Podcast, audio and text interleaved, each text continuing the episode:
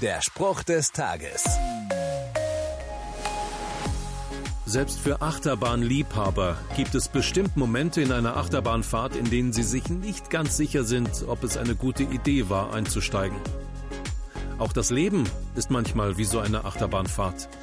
Für solche Fälle hilft die Zuversicht von Paulus, der in einem Brief in der Bibel schreibt, Der Herr wird mich vor jedem bösen Angriff retten und mich sicher in sein himmlisches Reich bringen.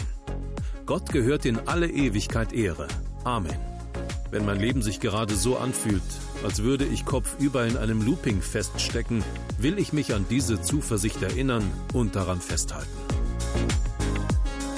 Der Spruch des Tages steht in der Bibel. Bibellesen auf bibleserver.com.